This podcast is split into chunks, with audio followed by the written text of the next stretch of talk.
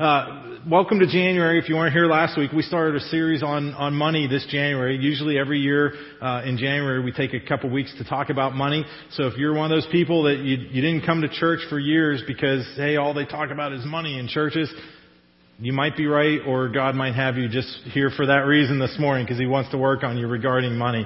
I, I think it's okay to talk about money. Uh, the title of our series is Dollars and Cents, Keeping Money in Its Place. And I don't know if you've experienced this or not, but I find most problems that you encounter in life usually have a root somewhere that money got out of place. It, it got more importance than it was supposed to. It moved up the priority list. It became more important than a person in a relationship. Whatever it is, there's a lot of problems that stem from money. And if one of the things that we like to do, and I, I believe because Jesus talked about it so much, when you encounter Jesus, which is part of our mission, if you're coming to New Life Fellowship, you're going to meet Him, you're going to continue to meet with Him, you're going to develop a relationship with Jesus, you're going to hear about money. Because I, I think people that were around Jesus a lot heard about money a lot. Come on. If you, if you read through the, the scripture, all of his parables, about a third of them had to do with money. All, all these things that he talked about. I wonder if Jesus ever got that reputation. Like people were thinking, I don't want to go hear that Jesus guy talking and he just talks about money every time we see him. That, that could have been very real for him, but he did it in a way that kept money in its proper perspective in our life. That he, he, he taught us not to be mastered by it, not to worship it, and he, he talked about it so much because he knows it's an issue for us that gets out of whack. Uh, I think there's a lot of people that they look at churches, maybe you, you know a couple people like this. If you want to put that, that first cartoon up there, uh, I think this is why some people are jaded about church. Uh, they think, here we are as a church saying, money is evil give it to us. It's like, it's like I'll take it off your hands so you won't be tempted by it, so you won't let it master you, so you won't, you know, develop a love of money in your life. Just give it to us. We'll fall on the sword for you. We'll, we'll fall on the grenade, whatever analogy you want to use. But that's the attitude people have about churches sometimes is they think, oh, you tell us how terrible money is, and then all you do is ask for it. That's not the, the picture, and, and no I wasn't meaning to disparage any particular denomination or religious background by the people pictured in the picture. Uh, it's just think the church gets a bad rap sometimes. Hey, how much, that chair costs more than I make in a year, and you're asking us for more offerings. So that's not the way it's supposed to work. That's not the image we're supposed to portray to the world. Uh, then you get some other people. They they act like this next cartoon. Uh, when it's time to take the offering in church, we give the uh, the bandanas to the ushers and he says, this is a stick up. Nobody moves until we get enough money to cover this week's budget. Hopefully you've never felt like that in a church meeting where you felt coerced or, or forced into giving. Uh, we, we talked a little bit at last week just to recap a little bit. The New Testament standard for giving is 2 Corinthians 9, 7 that you decide in your heart what you want to give, and that's what you give. And you do it without uh, being coerced because God loves a cheerful giver. That, that is the standard for giving. You're not under a curse. You're not going to be, bad things happen to you. We, we give what we decide in our heart. And I think God loves that. He, it says He loves a cheerful giver. And, and it's okay to decide. I, I don't know why I'm saying this again, but it's okay to decide ahead of time how much you're going to give in church on Sunday morning. Some, sometimes I think we, we get in this place of, oh, I'm going to be led by the Spirit, and, and I'll figure out what we're going to give Sunday morning when we get there, and then God doesn't get anything because, oh man, I forgot I didn't, I wore my my dollars are in the other jeans that I wore, and they're not in this one, so I'll give next week. Come on, it's okay to have a meeting with the Lord, to lay everything out in front of Him and say, God, it's all yours anyway. What do you want me to give? And, and that's where you decide in your heart what you want to give, and you bring it and you give it joyfully and cheerfully, not under compulsion or reluctantly. And everybody says amen, because that's a good word about giving right there, and that should set some of us free. Uh, there is no guilt in giving. Come on. There, there should never, if, if you're in a place where you're feeling manipulated or guilted into giving, just keep your money, go give it somewhere else, be, be wise about it. But there should never be any guilt. It should be an act of, man, I'm excited to come and give today. It's an act of worship in my heart. Uh, last week we also talked about keeping our lives free from the love of money. And we said that the love of money creeps in first as a seed in our heart. And there's a progression where it starts to grow inside of us. And I saw this quote from A.W. Tozer. It says, you can blame circumstances, but backsliding always begins in the heart. And I thought that went along with last week. It could be the love of money. It could be anything else. It comes first in our heart and it plants a seed and that begins to grow. So last week we talked about keeping our lives free from the love of money. And we kind of use this as our key verse, Matthew 6 verse 24. It says, No one can serve two masters. Either he will hate the one and love the other, or he will be devoted to the one and despise the other. You cannot serve both God and money. Jesus literally said in that verse, if you begin to serve money and make it the most important thing in your life, you will despise God. Come on, we, we will actually get to a point where I don't want to be in church. I don't want to be around his body. I don't want to meet with him. I don't want to hear from him because I'm so caught up in serving another master. Says you'll begin to despise the other one. So very, very necessary that we figure out how to keep our lives free from the love of money as we were encouraged last week. Uh, so today I want to spend a couple minutes talking about what should we do with money. That's, that should be a question that we all have. What should I do with this money I have? Hopefully you have some money. Come on, if, if you don't have any money and you never have this question, then you don't need the answer to it. But money is necessary. Money makes the world go round. It puts groceries on our table. It pays our bills. Money should be coming into our lives and going out of our lives at some point. We, we need to do it. And, uh, I will, I will say this, maybe this is just for anybody in the crowd who's under 30. How many of you know that free Wi-Fi isn't free? Come on. Some, somebody had to assemble those routers. Those parts weren't free. Somebody put wiring in. There, there are people that are, are installing Wi-Fi in places that they sure hope they get a paycheck and their family gets paid. And, and I think sometimes if we're not careful, we think, oh, well, everybody ought to just give everything to everybody and nobody should make any money on it. Money is, is necessary to make the economy work and to, to pay our bills and put food on the table. Nothing is truly free. So let's, let's think about that as, as we're out and complaining about, you know, some place like, whoa, they don't have Wi-Fi in this place, stupid place. You know, don't they know it should be free for everybody? Well, it, maybe if you want to make it free in their establishment, pay to buy them a, a router or something. Ah, oh, maybe was that too soapboxy? Maybe that's just me that gets all worked up about that because I hear th- I hear people saying, "Oh, well, all this stuff should be free." Well, what about people who have families to feed that you know they're working hard to to make that happen for us? So money is necessary, and having no money doesn't necessarily make you more Christ-like. Okay? Uh, just, just because I don't have two nickels to rub together doesn't make me more pious or more spiritual. We said it last week that I've met people that have no money and they are controlled by the love of money. They, they have made money an idol in their lives even though they don't have any to rub together. Or you meet people, has anybody ever met anybody that has taken a vow of poverty? I've, I've met a couple people like that where they're like, "Hey, I'm I'm just going to vow to never have any money and be poor." Maybe you know poverty is part of a curse. In, in, in Deuteronomy chapter 28, it says, if you don't keep the law, these curses will come upon you. And it says, famine and plague and pestilence, disease and poverty will overtake you. Why would you say, I'm going to have a vow to pursue something in my life that was part of a curse in the Bible? So poverty is not from God. Come on, the, the 23rd Psalm, what's the first verse? The Lord is my shepherd, I shall not want or be in lack is a translation of that in a lot of places.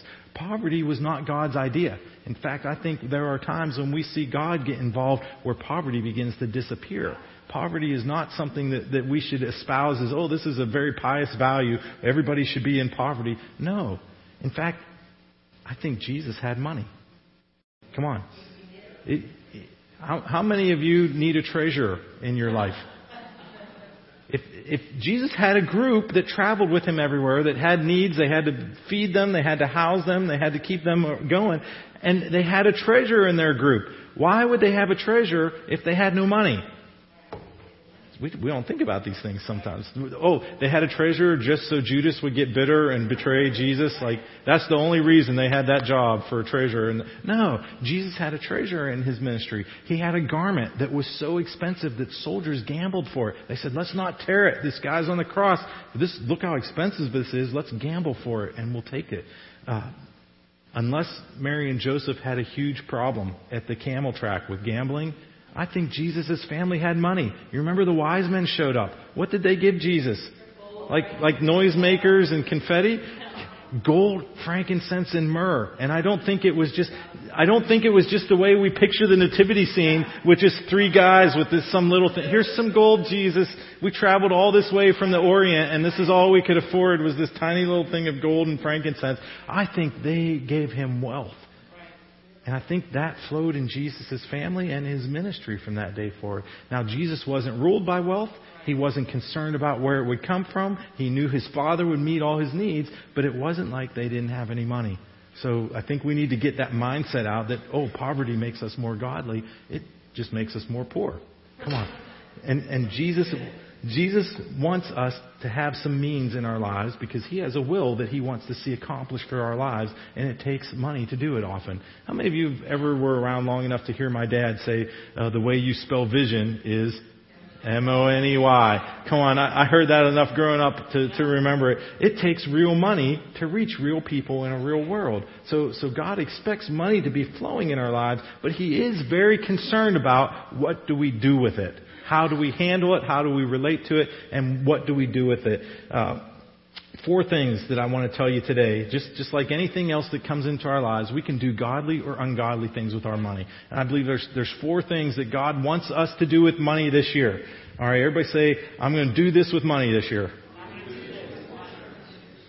Man, that was cool. You guys didn't even ask me what. Like, you just said, yes, Pastor, we're with you. Tell us anything you want to do. So, so Man, that's all I could. That's where manipulation comes in churches. I could say, well, one of the things God spoke to do with money this year is you're all going to write your entire savings on a check out to the church. He didn't say that, so relax. I'm, I'm not after your wallet. I'm not going to tell you to give your checkbook to your neighbor to make out your check for you. All those cliches that we see in church. Here are four things, and I'll I'll give you the payoff now. Pun intended that time. I'll give you the payoff now and then we'll look at each one of these. This is what Jesus wants you to do with money this year. Earn it, give it, save it, and spend it. Well, that's not rocket science, Pastor. I thought you were going to tell us something profound and deep from the scriptures. He wants you to earn money. He wants you to give money. He wants you to save money and he wants you to spend it. And we're going to talk about each one of those things just real briefly and how there are godly ways to do each one of those things and there are ungodly ways to do each one of those things. But that is what we're to do with it this year. So the, the first thing on the list, earn it. Because you can't, can't do anything else with money if you don't have any, right? If, have you ever tried to say, hey, I'm, I'm going to go use my money today, but I don't have any, and you don't get very far? What's the, uh, I saw a cartoon somewhere, the, the lady said, I'm, I'm on a new diet. It's called I have $5 till Friday. Come on, some, sometimes we, we put ourselves on that kind of diet because we don't have any money and we can't do anything with it. But the first thing on the list is we have to earn it. And uh, here's a couple of verses t- thinking about earning money in a godly way. Deuteronomy 8:18 says, "Remember the Lord your God, for it is He who gives you the ability to produce wealth." In Proverbs 14:23 in the message, I love this version of it. He says, "Hard work always pays off. Mere talk puts no bread on the table." He says, remember the Lord your God. He gave you the ability to produce wealth. Why would God give you the ability to do something that He didn't want you to do? Like, hey, I give you this ability to produce wealth, but I don't ever want you to have any money because you might be tempted, you might use it wrong. He gave us the ability to produce wealth. Whether you have a, a talent, an ability to do something, whatever it is, He put that in there and He expects us to use it. Come on, He, He could miraculously send you money. Anybody, anybody ever have miracles where you go open the mailbox and there's a check, or you call the bank to check on your balance and you're like, holy cow, how did that get in there? I have no idea how that happened. God could do that and He does because He is miraculous and He could do anything. Most often though, everybody say most often. All right, so I said most often. So I'm not putting God in a box. I'm not excluding that He can give us money miracles, okay? He, He can, and I've heard stories that He does that. But most often, I find the way that God works is He gives you, me, us, an ability to produce wealth and expects us to use it. He, he expects us to do something with what He's given with us. He, he was the originator of a good work ethic. Come on. He, he I wish, I, I think sometimes in, you, you would think from reading scriptures and, and watching Christians' lives, you would think that most often in scripture it's the other way, that we just sit around and wait and God sends money. But it's not that way. Those are miraculous times, but most often the rule of how it works is He expects us to do something with what He's given us in our lives. That is the, the godly way to earn money is to use the talents and the abilities He's given you and do something with it. The ungodly way to earn money, well, I guess there are a lot of ungodly ways.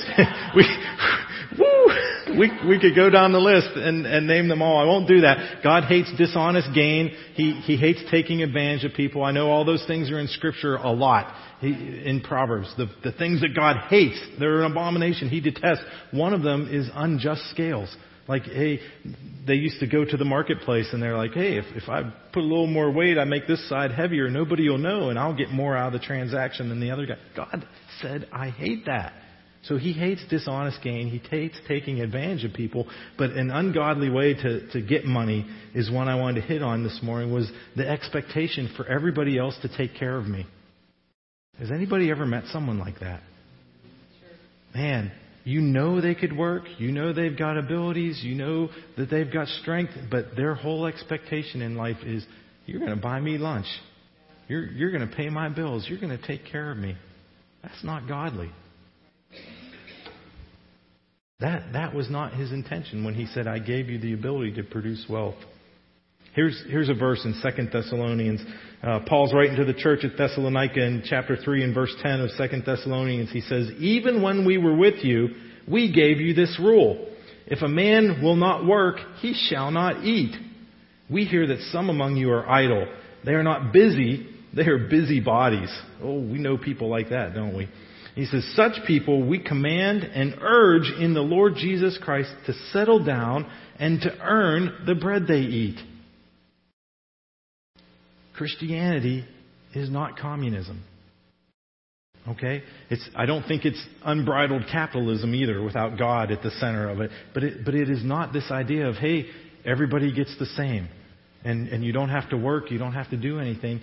Paul put this, come on, if, if Paul was running some of the agencies in the federal government today, would some of us be offended? If, if he had a press conference, hey, I'm, I'm going to have a press conference to tell you the, the, the new laws we're putting in place.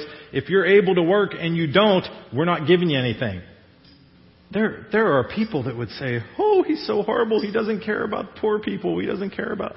Come on. He said, when we were with you, this is the rule we gave you. If, if you're able to work and you don't, then you're not going to partake in the benefit of it.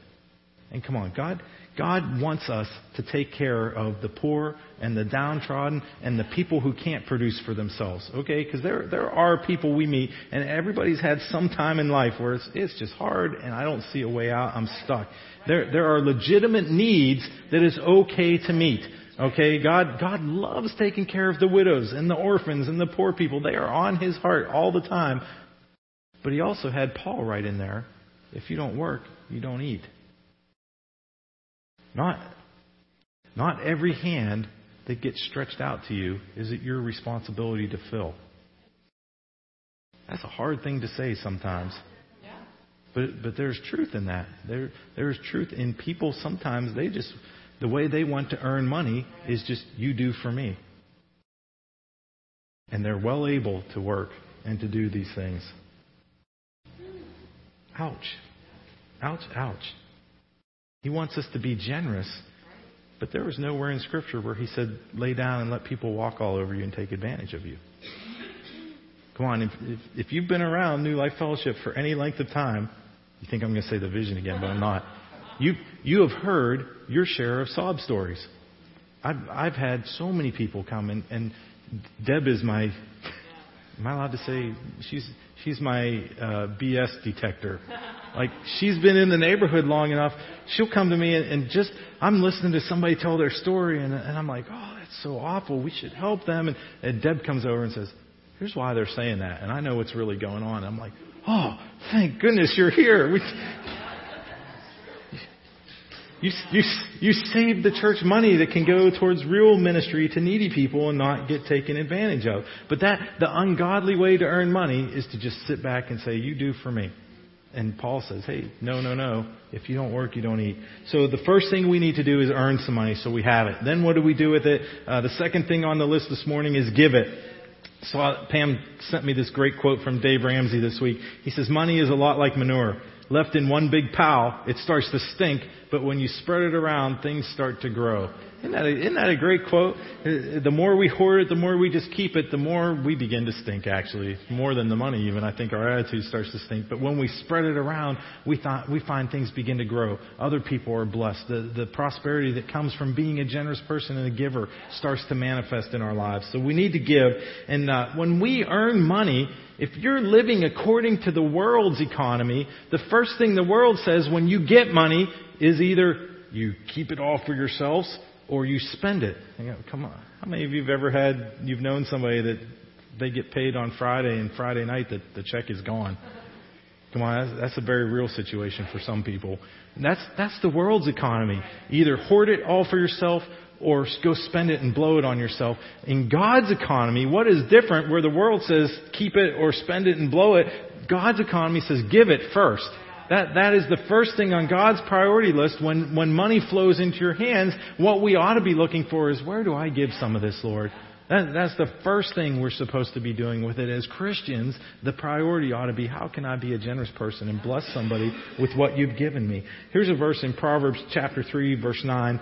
Uh, we answered the question last week, how much should we give? So if, if you missed that sermon, go back and listen to it. It's online. We already said each person should give what you've decided in your heart. That's how much you should give. But giving should be first in our priority list. Proverbs chapter 3 says, Glorify God with all your wealth honoring Him with your very best, with every increase that comes to you. And then every dimension of your life will overflow with blessings from an uncontainable source of inner joy. Uh, glorifying God, or some translations say honor the Lord with your first fruits. Uh, it means giving.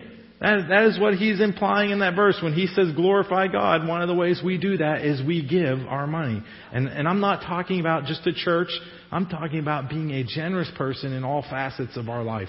Whether it's directly to, to people that are in need, whether it's to our family, whether it's to a cause. You know, there are, there are many causes that are doing good things in the world that aren't necessarily a church. And if you feel led, you should give to those things. If you see it benefiting your community and you're like, oh, I want to help them, go ahead and do it. Your, your generosity is not limited to only flowing in church. It's a good word right there. I wonder if the offerings will go up or down after that. I, I don't know. I, I, I just, sometimes it's, it's so counterintuitive as a pastor to stand up here and say church isn't the only place you should give, but it's really true. God, I believe God is doing important and valuable things through New Life Fellowship. If you believe that, you're going to give here. This ought to be the first place we give. I believe that. But it shouldn't be the only place. And, and there are places that, that, come on, Jesus said, don't let your right hand know what your left hand's doing when you're giving specifically. I think that means, hey, people in church don't need to know if I give to other causes and what else I'm doing. Glorify Him means giving. And when we give, we recognize you've provided all anyway, God. You, you've put everything into my hands that I have. And I'm just, I want to honor you by giving some of it back to you. And what does he tell us to give? He says, honor him with your very best. And the very best is often translated as first fruits. It means first fruits. The, the best, the, the first thing that we got out of the crop, the best of the crop that we have. I, I think, I don't know that you can totally prove this or, or look at it in detail, but if you go back to Cain and Abel, I don't think it was so much Cain's gift of what it was, it was what was in his heart. It wasn't the first fruits. Too many times we relegate God to these are the leftovers. I, I took care of me and everything else I needed to do, and we're comfortable, and we went out to eat this this last week, and oh, well, whatever we got left, we'll bring that to church and we'll give it to God. Ooh, that's a.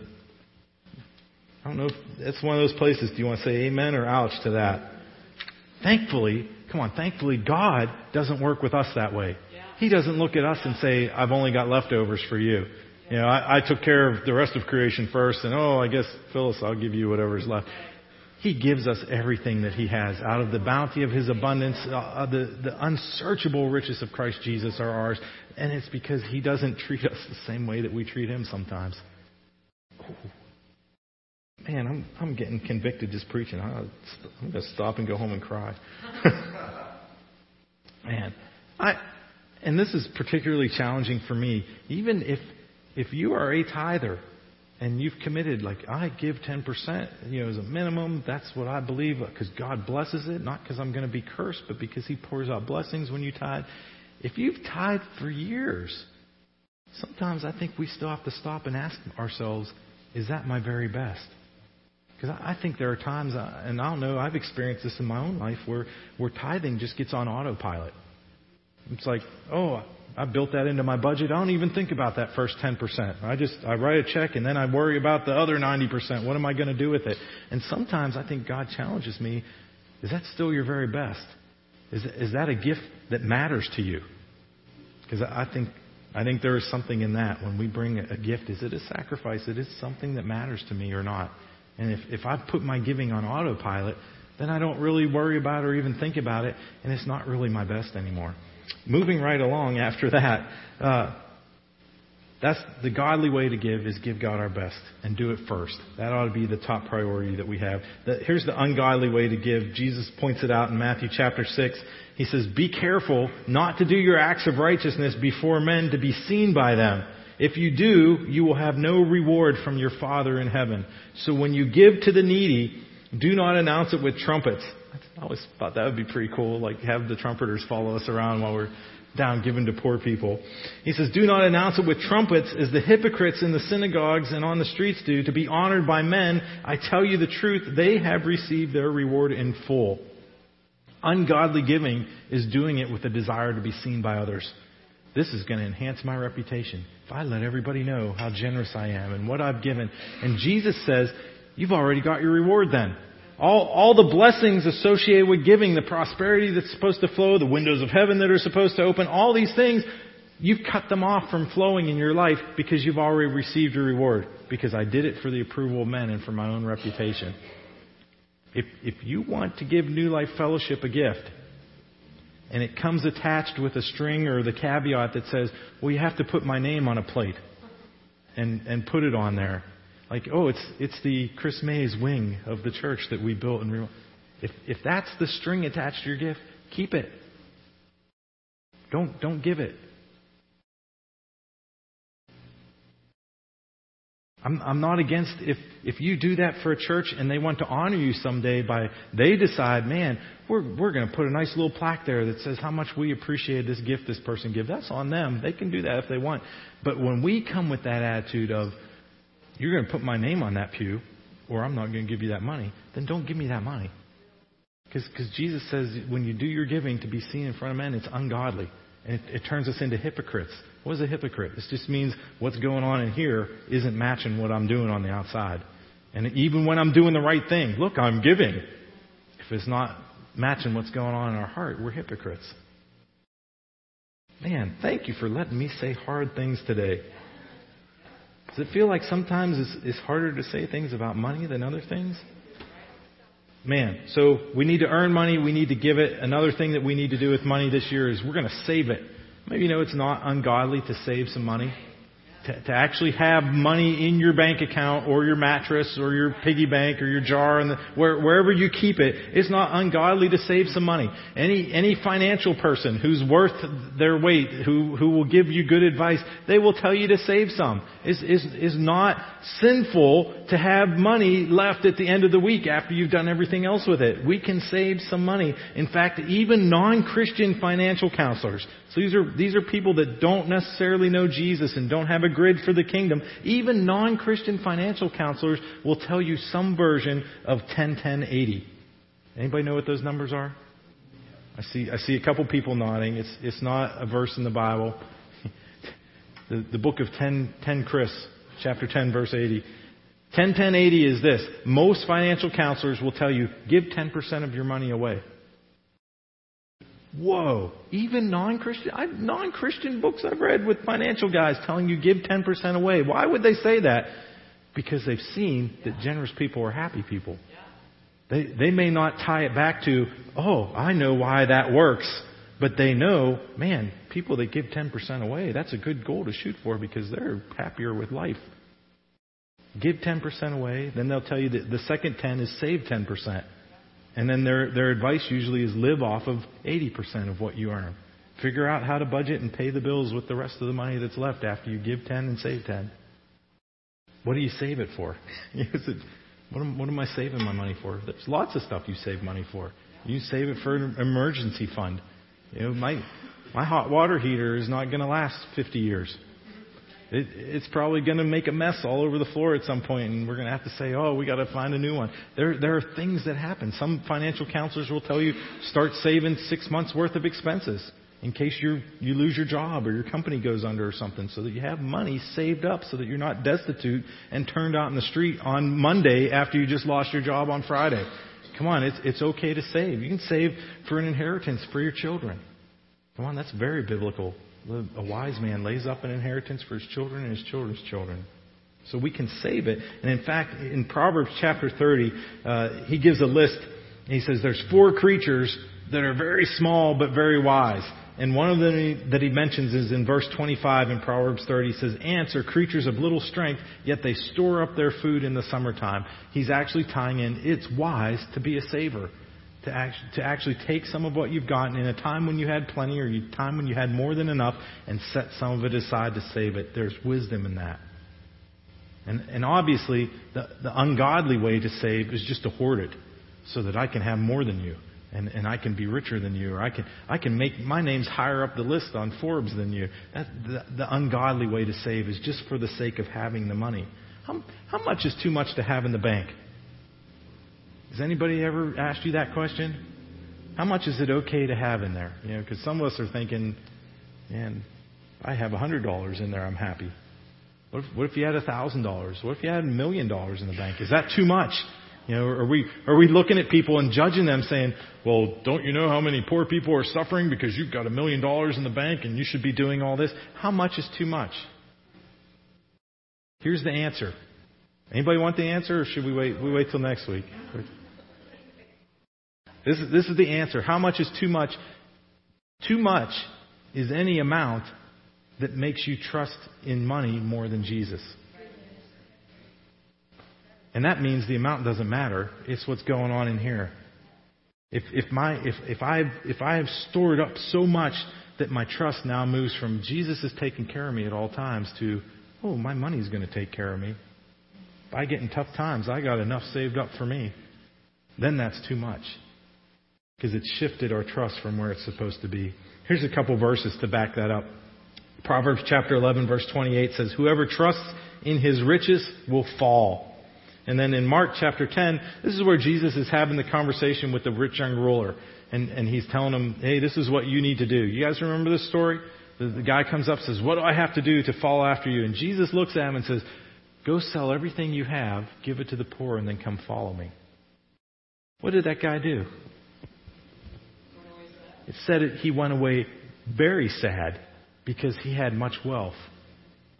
And I don't think the, the issue for the rich young ruler was not the amount of money he had, it was what was going on in his heart. Jesus, I can't sell everything I have. That's my security. That, that takes care of me. That's where my trust is. And Jesus was wanting that rich young ruler to move his trust from his stuff and his money onto Jesus. And this is, he turns around to the disciples and says, Hey, it's very hard for a rich man to enter the kingdom of heaven. Hard, easier for a camel to go through the eye of a needle, which uh, Pam was reminding me that uh, she read this great devotional that talked about the eye of a needle was a, an actual gateway in the city of Jerusalem, and to get camels to go through it, the camel had to go like on its knees and get through it. And it was just a picture of this humility. If if we want to look at our wealth right and get into the kingdom and, and not let money roll over us, we have to have humility in our heart. But the disciples got really freaked out. They're like, Jesus, how can anybody be saved? If, if these rich guys can't be saved, you know, they, they can't buy their way in, what, you know, what hope is there for us? And this is part of what Jesus actually answered them in Mark chapter 10 verse 24. Uh, in the Amplified Bible, it says, how hard it is for those who trust or place their confidence or their sense of safety in riches to enter the kingdom of God. And that was the rich young ruler's problem. It wasn't how much money he had, it was his attitude towards it and his trust in it. So we do need to save some of it. We need to save it in a godly way. And the fourth thing is we need to spend it. And this ought to be the place where everybody says, Amen. Let's spend that money. Pastor Chris, let's like, can we spend your money, Pastor Chris? Like, that's, that's usually what excites us the most is when we get to spend somebody else's money, eh, not our own. But we are, we spend our money. It's okay to take some of the money you have and spend it. What should you do with your money when you're spending it? Pay your bills. How about start there? Come on. If, if you have obligations you've committed yourself to, pay your bills. It's part of your Christian witness. Pay them on time. Can I say it that way? There too many times. Mike, I don't know if you've ever experienced this, if, if, or Bill maybe. If, if you're if you have a skill or a profession and you're in the church, how many of you have ever had the experience if somebody comes up and says, "Mike, I want you to come finish this room for me," but you'll give me the, the Christian brother discount, right? Like you'll come do this for free. Nobody's ever done that to Mike, have they? You can just repent right now and write him a big check, That's, and he'll take it. Pay your bills on time. Being responsible with our money is part of our Christian witness. I actually think, I don't know where that example, why it popped in my head now, but don't take advantage of people in the church just because they have a skill. Uh, the worker is worth his wage. You know, pay pay them what they are worth because they worked hard to to know what they can do. Gosh, I'm, I could talk about money and get myself in all kinds of trouble. I guess. Spend it, spend it. Pay your bills on time. Make a budget. Come on, if, if you don't tell your money what to do, someone else will tell your money what to do. Come on. I, I would much rather be in charge of making the decisions about where my money is going to go. I think, uh, is it Dave Ramsey says it this way? He says, name every dollar. Like, give it a name. You are savings, and that's where you're going to go. You, you are the electric bill, and that's where you're going to go so they, we don't get our lights shut off. Tell your money what to do when you spend it. Bless people. Come on, take somebody to lunch today. The Steeler game isn't until 8. You, you, you could bless someone by spending money on them. That is a very, we, we laugh, but that is a very real and tangible way to bless people is to, to spend money on them. To invite them over to your house to watch the game. Have snacks for them. Or invite them, it's late, it's 8.20. Invite them over to watch the national anthem. And then, it was great. Have, oh, there is no school tomorrow. You can have them stay till the end of the first quarter then. feed them, feed them, give them snacks, and then say, man, I was so blessed to have you over here. You're such a blessing to me. There's the door. We love you guys. Spend it. Bless people, but especially take care of your family. Okay, that, that is where it starts. God, godly spending takes care of the relationships that are most important to you first. And this is what Paul says in 1 Timothy uh, chapter 5 and verse 8. He says, If anyone does not provide for his relatives, and especially for his immediate family, he's denied the faith and is worse than an unbeliever.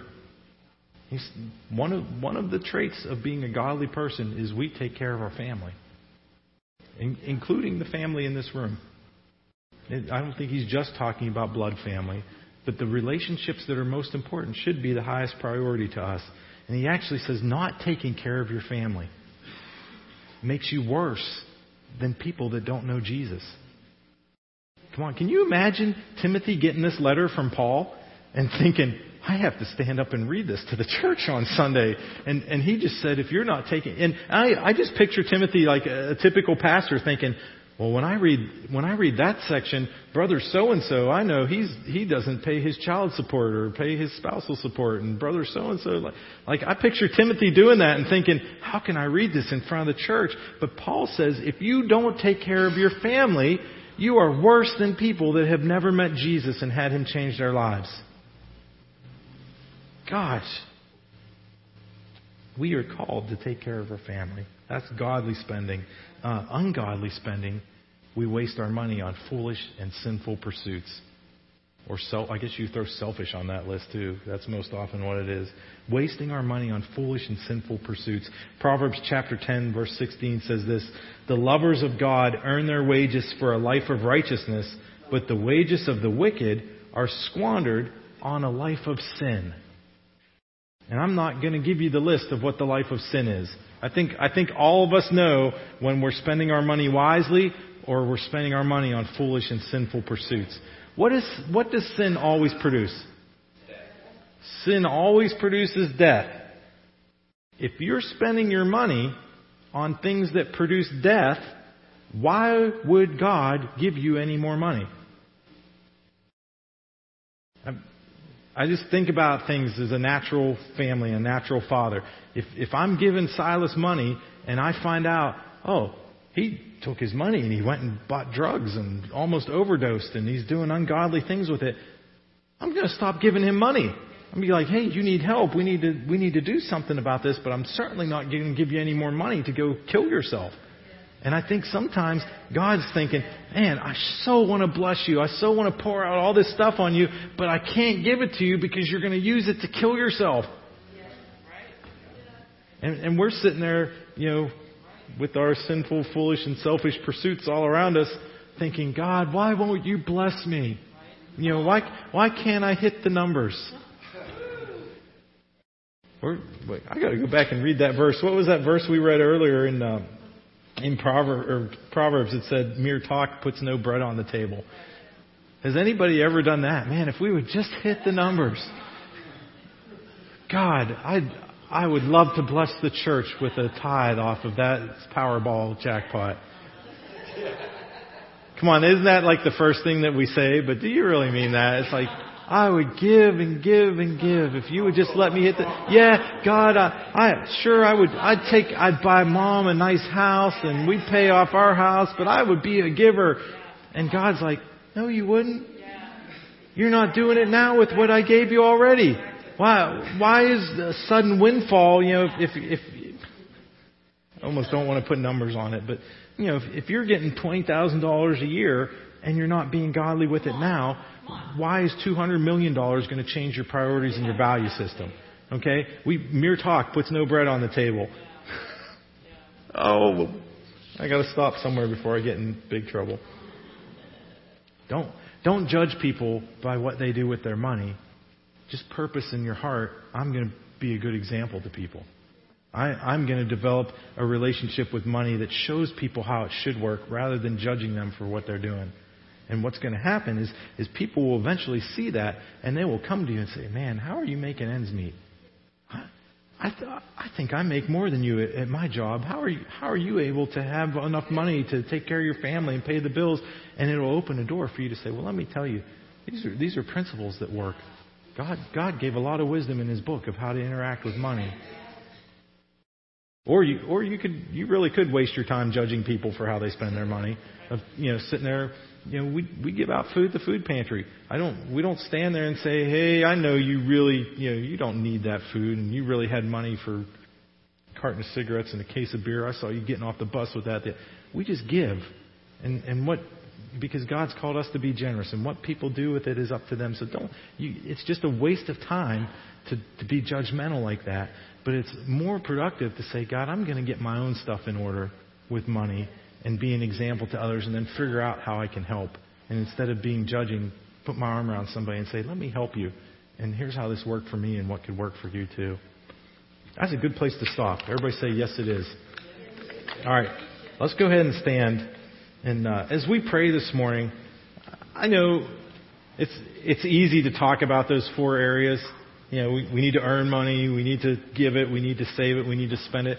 But there, there are very real needs that we have to, to improve in all of those areas.